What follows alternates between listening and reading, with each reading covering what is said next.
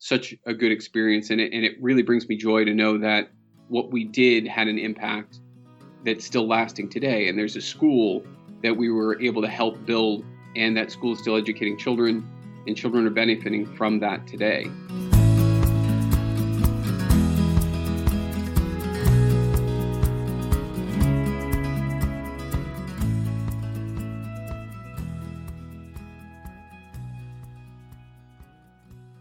Hey, folks, welcome to the Adventure Sports Podcast. I'm your host, Mason Gravely.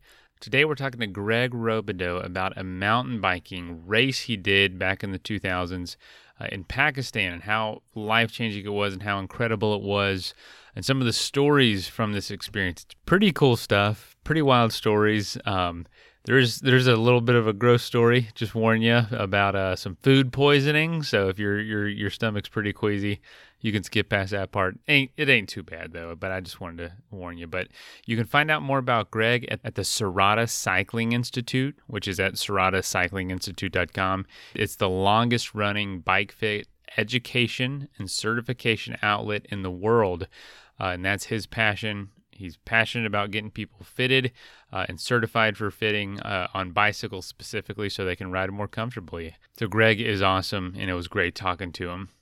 And before we get started, I wanted to let you know about some of our supporters of the show. First, we have a new podcast from Expedia called Out Travel the System. Now, in its third season, the show has a central mission to inspire and inform you about traveling. And that can mean anything from building your own bucket list to taking concrete steps to take your next trip when the time is right. The podcast does a great job of finding people who are incredibly passionate about travel, as well as people who love, you know, their hometowns and love the places they're in and inspire you to come visit those places. So if you don't mind, take a moment to pull out your podcast app, whatever you use, find Out Travel the System, like and subscribe it to get their latest episodes because the world's opening up.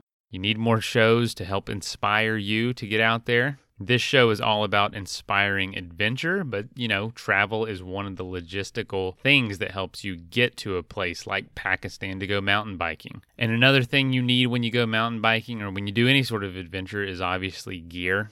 And in the world of travel and adventure, it is easy to say, someday I'm going to do these things. But our friends at Frost River are challenging all of us to start seeking out some days today with sustainably sourced materials and solar powered manufacturing facilities. Frost River creates every piece of gear by hand right here in the USA. Frost River makes adventure gear like shoulder bags, luggage, packs. You know, you're going to learn how to travel. You need the things to travel in, uh, accessories, all sorts of stuff. And if it's all absolutely durably made, handmade, and for the past two decades, Frost River has set the standard in adventure packs, bags, and gear. Not only is it all made in the US, they also do repair packs to thwart away throwaway culture. We're super into that here. And like I said, now using solar energy to create less waste without compromising quality. So stop waiting for your next adventure and start seeking out your someday today at frostriver.com slash adventure sports Use the promo code ADVENTURE for free shipping on your next order of handcrafted piece of Frost River gear. Check them out.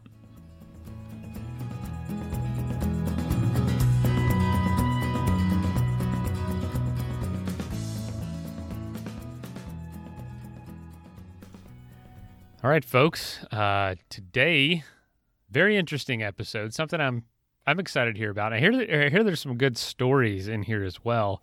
Uh, we're going to be talking about cycling, cycling in Pakistan, cycling in the Himalayas, uh, just cycling in these different places, and, and, some cool stories associated with it. Greg Robideau, welcome to the show. Thank you. Thank you very much for having me. Yeah, yeah. So I always ask this first: um, Where are you coming from, and, and is that home? And if not, where's home? So, uh, born and raised in Boston, Massachusetts. Uh, somehow I've avoided the Boston accent for the most part. I was going to say, you born and raised. I didn't realize that. Well, well, what did you grow up doing? You know, being being there, you know, folks heard in the intro, you, you do, you know, physical, some, you know, some training now, so some physical therapy, some, you're in the cycling world. But what, what did you grow up doing? Did you play sports? Did you go outside a lot as a family? And how did, did. you get into it? Yeah, we were we had, I had kind of a unique uh, childhood. You know, my uh, unfortunately my mother was very sick when I was young. Uh, she fought breast cancer for eight years and uh, died in 1986. Uh, I was the age of 11 at that point, and my dad raised myself and my sister. You know, he really instilled upon us a good athletic background. My sister was a, a very accomplished dancer. Uh, myself, I was soccer, basketball, baseball in high school. I played uh, Division One soccer in college. And then did, I didn't. I found cycling kind of late, actually, in in comparison to a lot of people that um, you know cycled competitively. I I was in my early twenties. I had gotten out of school, was doing some some running, some some marathon running. You know, as a physical therapist, I I realized that I was kind of beating myself up a little bit, and decided to find you know some cross training, and I found a bicycle and got on that bicycle and never looked back. Uh, you know, that was that was it for me. You know, raced competitively through kind of early to mid twenties into my mid to late thirties. You know, and then did buy a house, raise a family, you know, all, all, that kind of stuff. And the ironic thing about a lot of this is that, um, you know, working in the cycling industry and, and working treating cyclists, uh, somehow, oftentimes it happens. You, you know, the, the deeper you get into um, the industry, the the less time you have to ride. You know, I still still ride. oh my gosh, man! I can't tell you how many times we've heard that here. It's so true. it's like, oh, people are like, oh, you do adventures all the time. You host the show. I'm, yeah, you'd think I'm in a closet half the time listening to folks talk about adventures, which I'm happy to do. But yes, continue. Sorry. No, it's that's that's all right. And so I I I get a lot of enjoyment out of out of helping cyclists. You know, I still love riding. I still love maybe being competitive with myself at this point and my kids are getting old, older. Um, you know, I hope to someday get back to doing some masters racing, but you know, at this point, it's it's more just riding for fun, riding with the kids. My my five year old learned to ride uh, at four years old last summer. We were up in Vermont for the summer, riding mountain bikes every day, and she went from uh, a combination of balance bike and training wheels to hitting the jump track on her little pink specialized within like a week. Fearless. She's a fierce little lady. How cool was it to see that? It, it, was phenomenally cool. I mean, my, my, my son is, is getting to be quite the rider himself. And so, you know, he's, he, he chases his mom around, uh, who's, who's a very accomplished mountain biker herself. It, it, in all honesty, my, my wife is, is a better mountain biker than I am. I, I always historically brought good road fitness and that, you know, got me through mountain biking. Uh, but I tend to bash and crash my way through the, uh, through the woods with a big grin on my face. But um, but that's, that's, that's my style. I, am not. I, I, don't think I have a lot of mountain bike finesse. Let's put it that way. You know, it, it, it, I see people riding, and, and, it's they're just flowing through the woods, and I can't agree more, man. I feel like I just crash through the woods, and, and I and I fall a lot, and I get out the other side, and I'm beat up. I feel accomplished, but I wouldn't want to see video of it. You know what I'm saying? oh yeah, I make it look hard. I'm, I'm yeah, I, I, don't know. I, I, I, don't get better over time. That's for sure. Um, that's hilarious, though. Well, that's really cool that your whole family is kind of into it.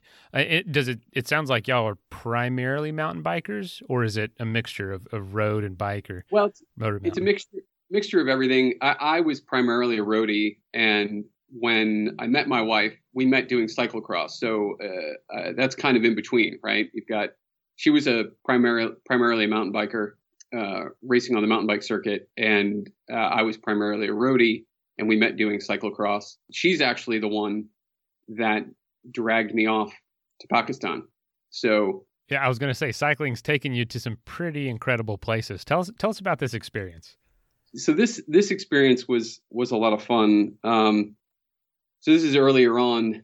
Uh, I had met my wife Roz, uh, a spectacular woman, and she basically said, you know, like if you're going to hang with me, you got to you got to ride a mountain bike, none of this road bike. And so so I got I got my uh, got a mountain bike and started riding with her, and you know did did relatively well in, in the competitive realm just because I brought good road fitness. I was a good time trialist. That was really my specialty. So, you know, in, in many cross country races aren't super technical. So I was able to just kind of put my head down and drag race through a lot of them. And so she came across this opportunity to go race in Pakistan, and they they were looking for an American team, a team of five people. Uh, you had to submit a race resume, and so she, you know, we had seen this, and she's like, "All right, you got to start doing as many races as you can because we're gonna put our hat in the ring for this." Long story short is that I did a bunch of races. I I, I had some some success, and um, we sent our resumes off. Uh, we put a team of five together, so it was three three men, two women, uh, my wife included, and they said, "Yeah, we'd love to have you." So it was I can't remember it was eight or twelve different countries represented, and uh, this was this was the tour of the Himalayas, essentially a benefit race uh, because of the earthquake in Pakistan in 2005. There was a massive earthquake there, like 8.2 or something like that, and unfortunately, in the Kaghan Valley, there was a school that was there, and I believe the earthquake hit it like just past nine in the morning and all the kids were in the school and none of them survived. And so uh, some some prominent business people in the area had put together this race and, and did it as a, a fundraising event for this school to create a school, which is which is still there and still going strong, by the way. Kaghan Valley Memorial Trust. I remember, you know, I had traveled a bit, but just like really you know, the usual suspects, right? You know, Europe and you know, gone to France and things like that. I, I hadn't really done any what I would term to be adventurous travel at that point in time. And I remember get, getting the you know the acceptance that we were going to go and having all the arrangements made, and then breaking it to my father, who, who didn't travel a lot, and saying, "Well, I'm I'm going to be going doing this tour of the Himalayas thing." It's like, "Wow, that's that's really cool. That's great. That's great." A couple days goes by, and he goes, "Where in the Himalayas?" I'm like, "Oh, you know, in the in the Himalayan mountains, like near you know near K2, that kind of area." It's like, oh, okay, okay. And then another couple days go by, and he must have gotten his globe out or something. And he's like, where exactly are you going? I'm like, well, I'm going to Pakistan. And he like lost his mind. What? What are you oh doing? It's crazy.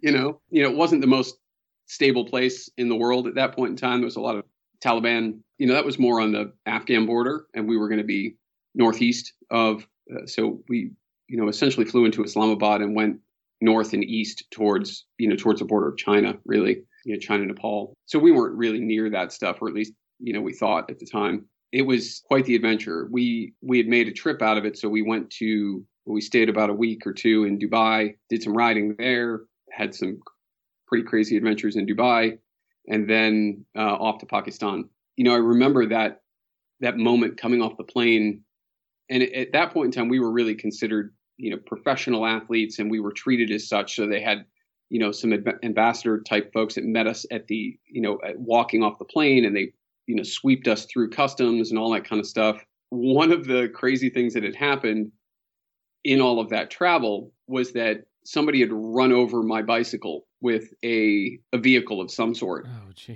and completely tacoed uh, my rear wheel. I was riding a gary fisher paragon which is one of the first 29ers, and you know didn't have great access to mountain bikes, much less a 29 inch wheel for a mountain bike in Pakistan. They did have some uh, like donated BMCs that, and what I ended up doing was I ended up pulling a wheel off of one of those, and so I did the whole race in what's called a 69er. So I had a 29 inch wheel on the front and a 26 inch wheel on the back, which made climbing a little bit difficult because the bike was was already tilted uphill every time I was on it. So, um, and the whole race was was primarily a climbing oh, race. Oh, so the the race itself was in uh, started in a little town called Naran, which was in the Kaghan Valley. The first day was the biggest stage, so it was a th- three stage race. Uh, first day was 80 k's up over the Babusar Pass, which which was up you know 14 15,000 feet elevation, and we started in the valley that day at about 9,000 feet. This is where one of the more entertaining stories uh, from this trip happened. Oh, man. Well, can I ask you, before you get into that, can I ask this? Yeah. How frustrating was it that your wheel got smashed? Like, that's a huge deal before a. I mean, that is. That could really have just devastated you in the sense of I got to ride this wonky looking bike. What were your spirits about that going so, into it? Were you pretty positive, or you know, I, I, was, you know, in all honesty, I was, I was really excited to be there and and to have the opportunity to race with some you know, quite frankly, some folks that were way better than myself. But the the reality was that uh, my options were to ride this BMC, which you know, although it was a very nice offer, it was it was a complete piece of junk in comparison to what I was riding. Um, you know, I had this light, you know, hardtail race bike. Uh, you know, this thing that they were, you know, going to give to me was something like a 35 pound, you know, really base model mountain bike with you know crummy suspension and all that kind of stuff. And you know, it's like, all right, well, I'll just I'll just suck it up. You know, like I'm here. It's an adventure. Let's just, you know, it's just one more layer of the adventure, right?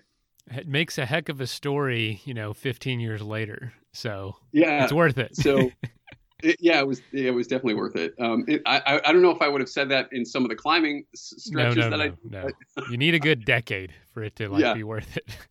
yeah, what we so we had been there for several days prior to the start of the race, just kind of acclimatizing and and doing some you know some light rides and and some some media stuff and, and things like that. The the typical day was something like you know you get up, you have spicy beans and rice and maybe some chicken or goat or something like that. That was kind of what was on the menu, and it was delicious.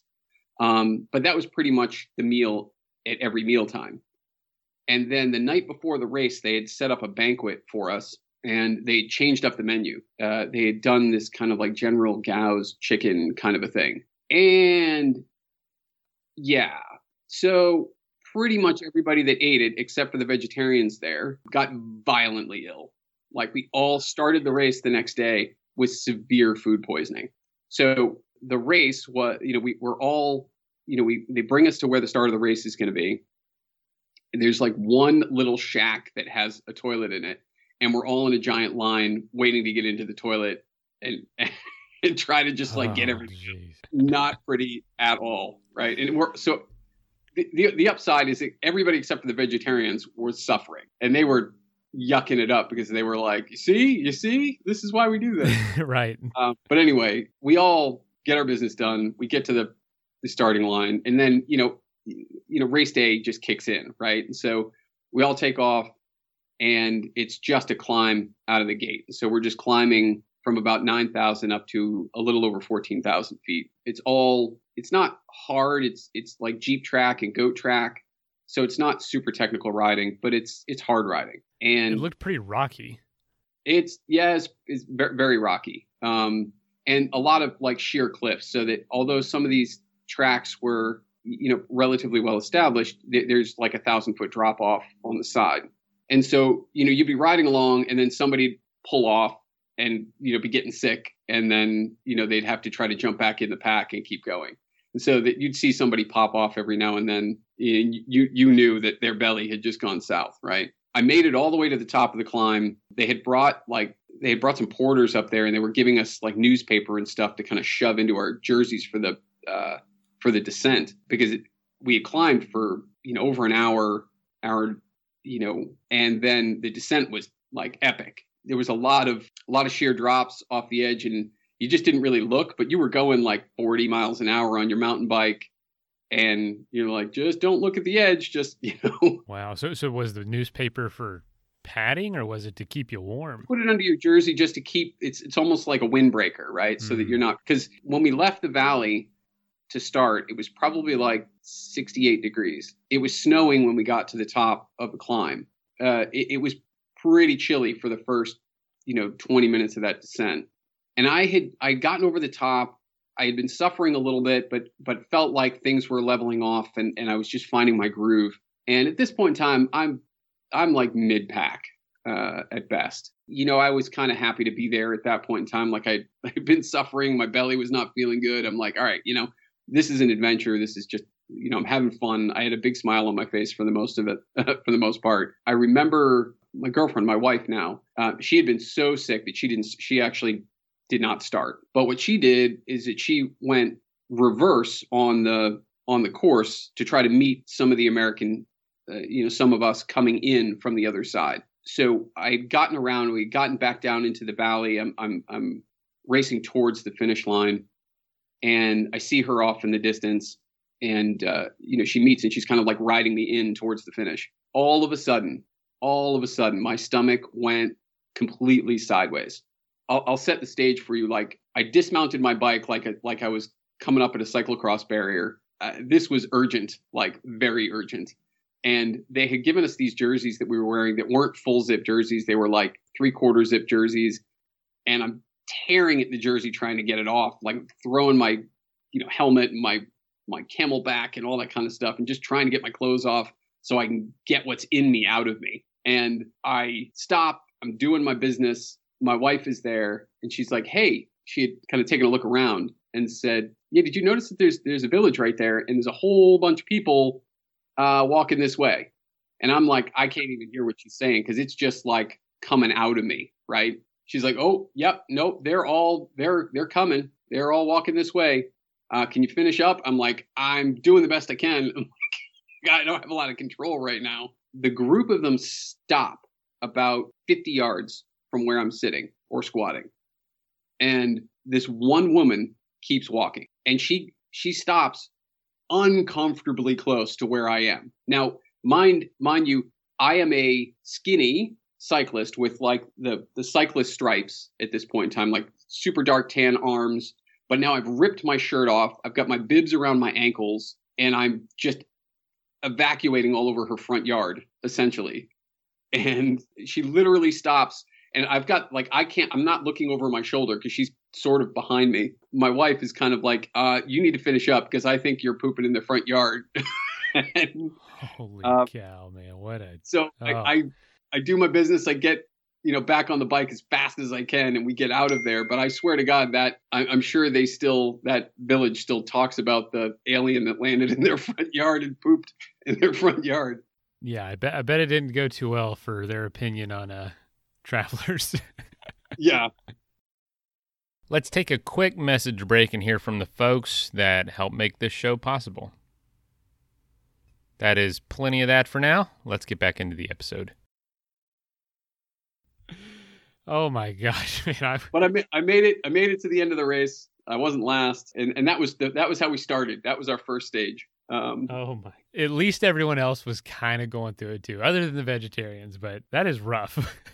Yeah, it was. Um, it was something that we all laughed about quite a bit after after the fact. You know, mostly at my expense, but that was totally fine. That's another one of those stories you need a good decade in between when it happened and and looking back to to really think of it as as, as a fun memory.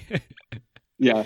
You, you also went by some some other pretty interesting places too. You sent me a picture before the interview about being being really close to like a hideout. Yeah, yeah. So that so that was that was actually on our way to Naran. So uh, we flew into Islamabad, and we had to take this is the Karakoram Highway up to Naran, and this is this basically is a one way in, one way out road. Uh, we were in these big vans, and they were transporting us, and it was like, you know, like I don't know, like an hour, nine hour drive, because the, the, you know if you've ever seen some of these um, images of cars kind of basically dangling off the side of a cliff uh, while they're, and they're trying to pass each other, that's that's this highway. There's landslides all the time, and so that it's possible to you know be trying to get somewhere, have a landslide, and then just be stuck there for a week while they clear out the landslide. But on our way, we stopped to stretch our legs in uh, a suburb of Islamabad called Abbottabad. We just happened to pull over. There was a little roadside stand. They were selling like roasted corn, and we were all like, "Yeah, let's go grab some of that." And I pretty much had my camera attached to my hip at that point in time. I'm just snapping pictures all over the place. And we had pulled over, and I looked over to my right, and there was this huge, like Russian era jet on a pedestal with a, a couple of guys sitting underneath it and, you know, using it for shade. And I was like, holy cow, that's cool. Look at that jet. So I clipped a picture of it. And then, quite honestly, I'd more or less forgotten about the picture. And some years later, uh, they had released the information about Osama bin Laden being, you know, uh, captured, killed by the uh, Navy SEALs, and they declassified that, and that information came out. And they said, well, you know, he was hiding in plain sight in Abbottabad. And I was like, whoa, Abbottabad. And I looked at the timeline, and I was like, oh, see, I was there in 2007. So was he. Wow, that's crazy. And so I got onto Google Earth and I was like, wonder, wonder if that um, jet is still there. So I started looking at Google Earth and seeing if I could find that jet in Abbottabad. And sure enough, the corner that I took that picture on was a, about less than a third of a mile from the Bin Laden compound. Uh, so it was right on the corner. The reason the jet was there is because it was a military academy, and th- his compound was was like right down the street from there. You know, so that you know, a few years later, all my all my friends were teasing me that I had the the biggest bounty fail ever because it was like a multi million dollar price on the guy's head, and I, as an American, I was within a half, you know, a half or a third of a mile of the guy. Um, didn't even know it. Should have went in and said, "Hey, I, I really need to use your bathroom." I'm not sure that would have gone well for me, but right. uh... okay, yeah, no kidding. That is a wild. That's a wild story. What what what did that feel like? Did you? I, I mean, was there any sort of understanding that he might be around, or is that just totally out of the blue for you? Yeah, you know, I mean, so that you know, I talked about my my father having fears about me traveling there, and so that there was there there were active things going on there, and actually, um, what what was scarier than that was that we had a banquet the final night in Pakistan, and we had gone to what was kind of the American hotel there, and they had a, a well-known uh, Thai food restaurant. If you ever watched the movie Zero Dark Thirty, the protagonist, the female protagonist in that movie, she's having food in that in that exact restaurant, and the restaurant blows up. Almost a year to the day that we had had our final banquet meal there, that was blown up by a truck bomb, rode through the gate, and uh, exploded. It blew off the whole front of that hotel.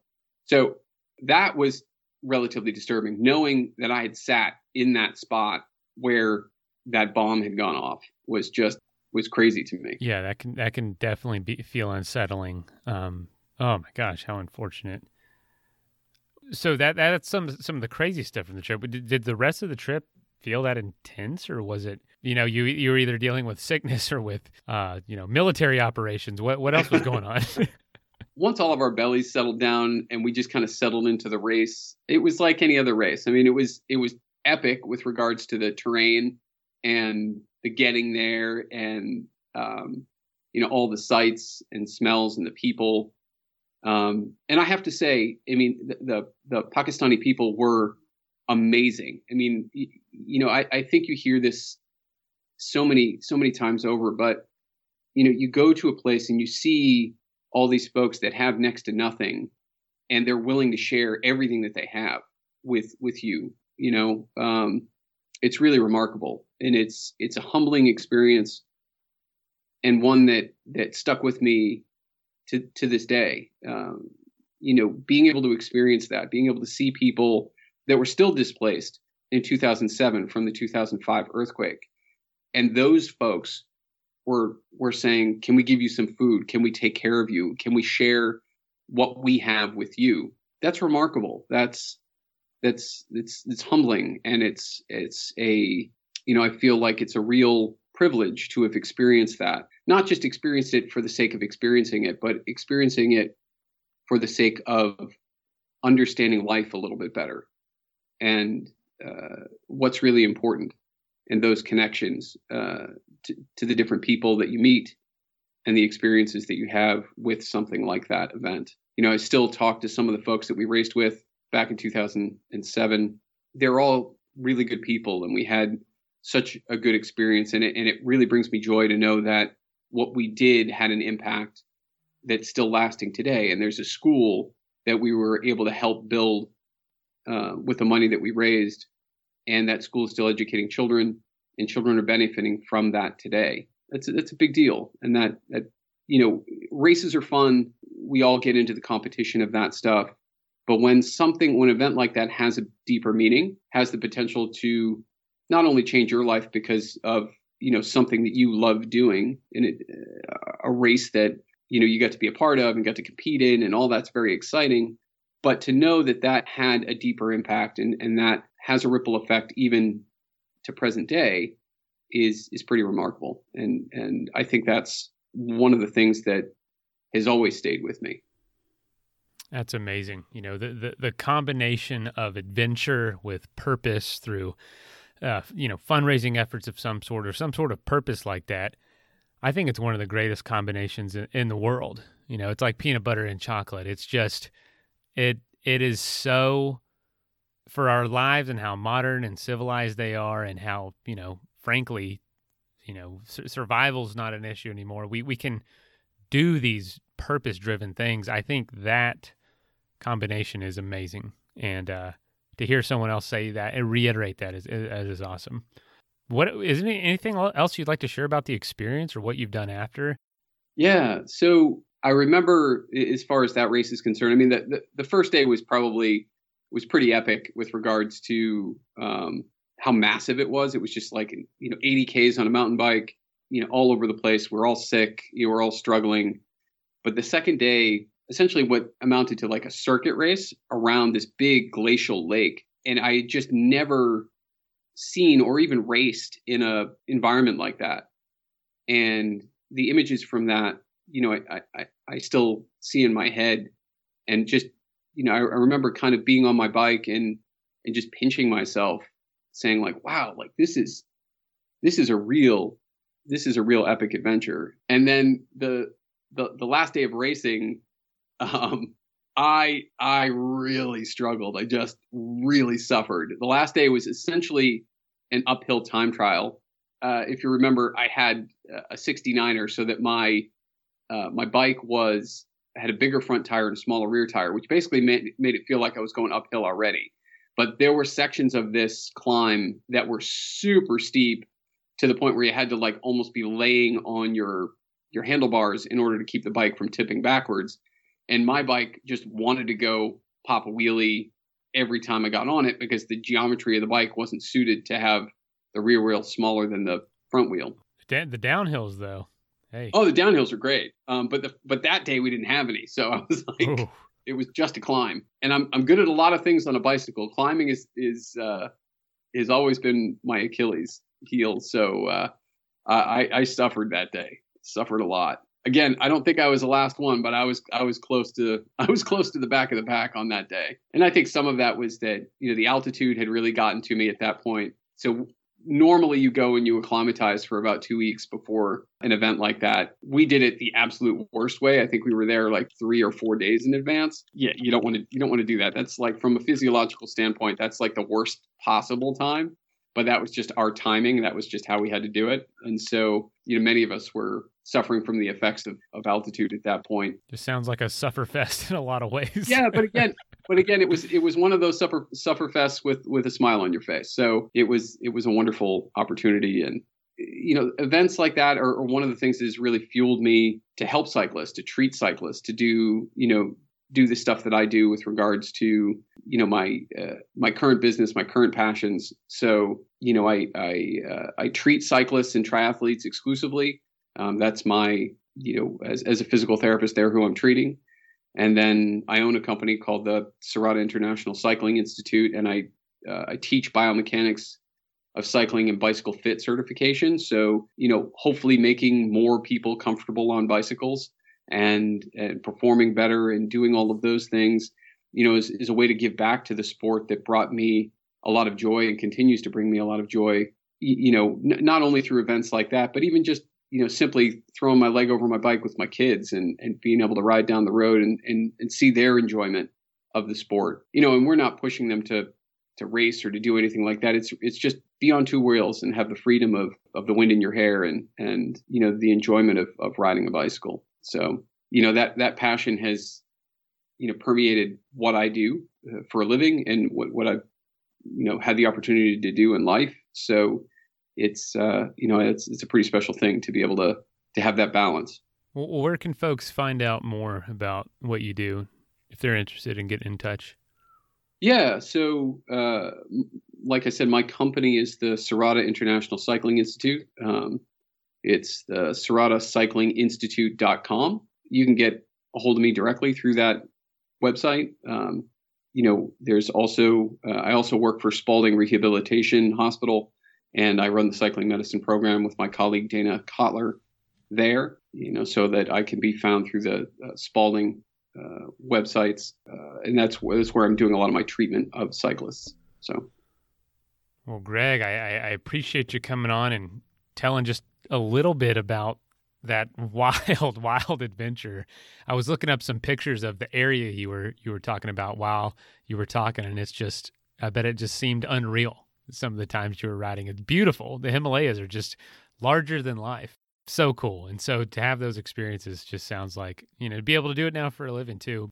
I, I appreciate you. I, I, I enjoy what you do and bringing these stories to uh, a larger public and you know inspiring people to, to to create their own adventures is is is a really powerful thing and and you know you should be commended for that so thank you for having me I, I'm, I'm honored to be here it's, it's my pleasure greg. It's just, it was a cool some cool stories that's for sure. And that's what it's all about. So well i'll keep you posted when it comes out. We'll, we'll stay in touch about that. But until then man take care of yourself and, and let me know if there's anything i can do for you. All right. Thank you so much. All right. Have a good night. You too. Right, Take care. Bye. First of all, thank you so much for listening. It means the world to us that you choose to listen to the show. If you'd like to help us further, you can leave a review on iTunes, share us with your friends, your family. It goes a long way to grow in the show. You can also support us financially through patreon.com slash adventure sports podcast. Link is in the show notes. And also, if you have an idea of who could be a good guest for the show, we're always looking for people to tell their story uh, about the outdoors or adventure. So if you know someone, please reach out. Email us at info at adventuresportspodcast.com. And until then, get out there and have some fun.